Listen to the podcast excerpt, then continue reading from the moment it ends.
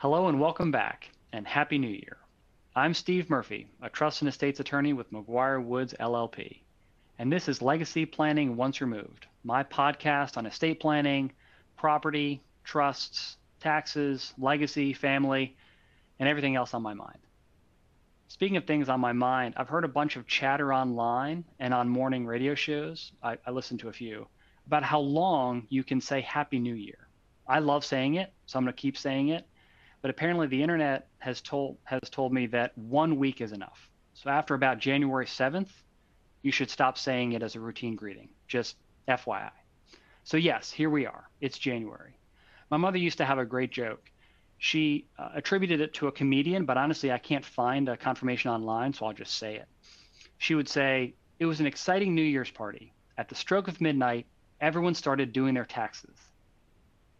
So I hate to do it, but here we are at the stroke of midnight, let's all start thinking about making lifetime gifts. That's a little absurd, but it just reminds us of one of the key issues we talk about here on Once Removed. We don't want issues like taxes to get in the way of the overall plan.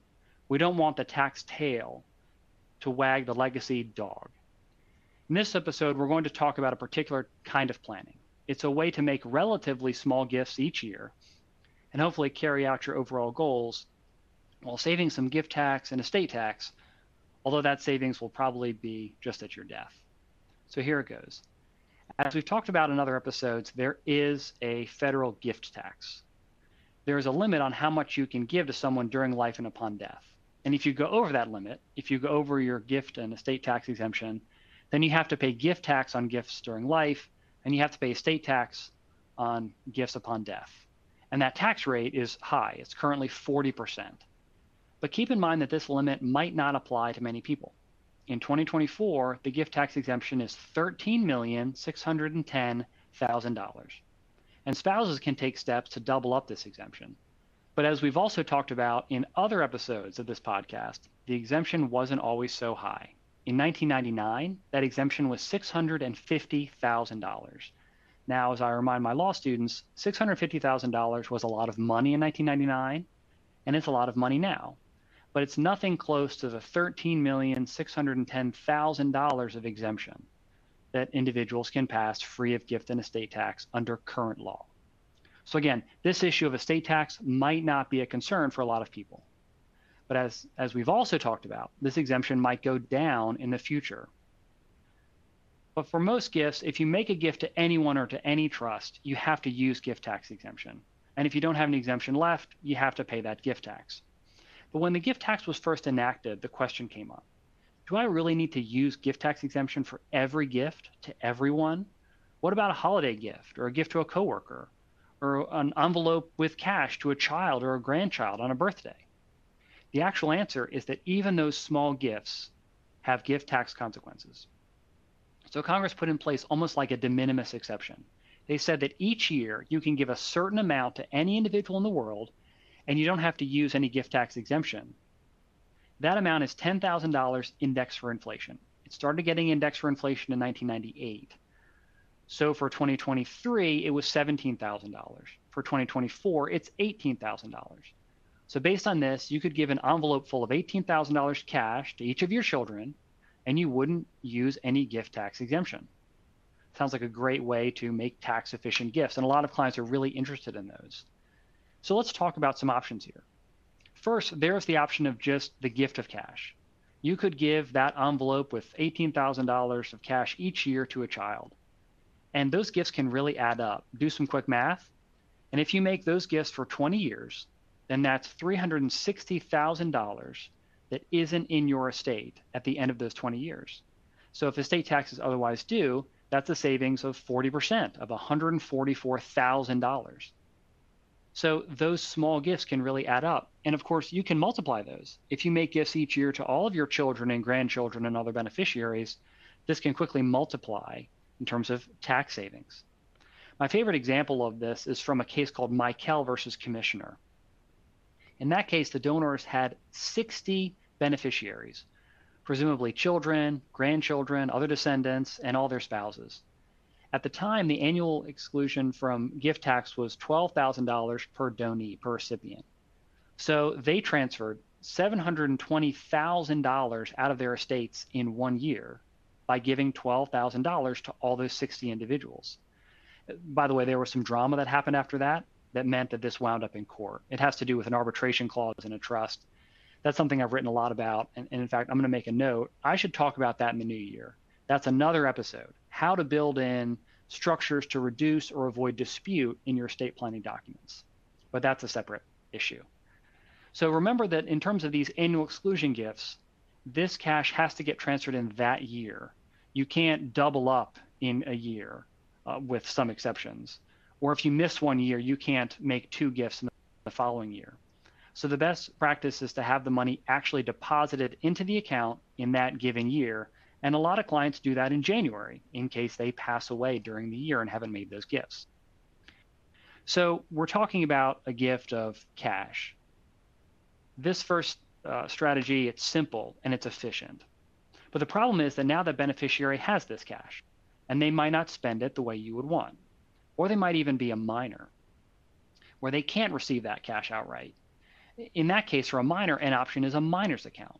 This is an account in the name of the minor with a parent or other person as custodian. So you can make those transfers to that account each year for a minor, like a minor grandchild, for example. But the problem is that the minor's account only qualifies for this special treatment where it doesn't use gift tax exemption if the minor can get all of the funds at age 18 or 21. Now that's not all, not all that bad. Again, this minor's account is simple and efficient. But again, let's do some math. If you transfer $18,000 per year into this kind of account for a minor for 21 years, and if the money grows 5% each year net of taxes, then after 21 years, the beneficiary will have an account of about $675,000. Wow, that is striking. I have a lot of clients who start down this path of making $18,000 gifts to uh, various descendants, thinking that it would be great to save a lot of estate tax in the future. But then they suddenly realize that this 21 year old is basically going to get an account with something like $675,000 in it. And I don't need to comment on whether this might have negative effects on that 21 year old's personal and professional development. But that's how these annual exclusion gifts work. That is, in order to get this treatment, it has to look like that kind of gift of cash, where the person gets the immediate benefit. For tax purposes, it's called a present interest gift. So, how about an alternative? People started to get creative. They said, well, instead of giving $18,000 cash or putting that into a minor's account where they get it all at age 21, can I put $18,000 into a trust and still not use any gift tax exemption? Well, Congress said no. That exclusion is designed to cover direct, routine gifts. If you put money into a trust, it doesn't seem like the kind of gift of, of cash, of present interest, that Congress intended to provide an exception for. And then someone came up with a clever tactic. They said, well, I'm going to put $18,000 into a trust and I'm going to give the beneficiary the right to withdraw that $18,000 for a period of time, then it looks like that kind of direct routine gift. And the court actually agreed in that case. This is a case from years ago called Crummey versus Commissioner. So we sometimes call these withdrawal rights Crummey withdrawal rights. In the case of Crummey, the annual exclusion amount was much lower, but the same principle applies. You can put that $18,000 into a trust and give that beneficiary the right to withdraw it for a period of time. And if they don't withdraw it, the money stays in trust with the protections that you might want to have in any event. But if you make that kind of gift to a trust, you should consider filing a gift tax return. Even if one isn't required, it's important to properly allocate generation skipping transfer tax exemption to the trust. And maybe it's also helpful just to document these gifts for tax reporting purposes. And by the way, there's various nuances and alternatives here and we always have to remember those issues of GST tax. The GST tax laws apply differently in cases of annual exclusion. So here we are. We have the technique, the annual exclusion gifts. And we have three strategies an outright gift of cash, a gift of cash to a minor's account, and a gift to a trust. But here on Once Removed, we want to think about the strategy. We want to think big picture. So think about these gifts over time do they fit with your overall goals of how to share wealth? Some clients love the idea. They think of these gifts as a kind of safe learning environment. If you make that kind of gift to an adult, yes, that adult might spend it all. And they might regret it, but they also might learn something from it. but at least they've only spent only $18,000. Or maybe that 21 year old receives that account and they spend all the $675,000 when they turn 21. But at least they've only spent that and not some larger amount they might get later. And again, maybe they've learned a lesson as a result. But some clients really don't like the idea of these gifts. They don't like the idea of subsidizing income over time. And they especially don't like the idea of a large amount passing to someone at age 21 or some other age. So these annual exclusion gifts certainly aren't for everyone, and they should be properly and carefully structured. Again, with, in, with uh, the idea in mind that this might not even save gift tax or estate tax if the person wouldn't have to pay estate tax in any event. So that is, we don't want to set up a New Year's party where at the stroke of midnight, the client just mindlessly starts handing out envelopes of $18,000. Well, then again, I guess that does sound like a pretty interesting party, but you get my point.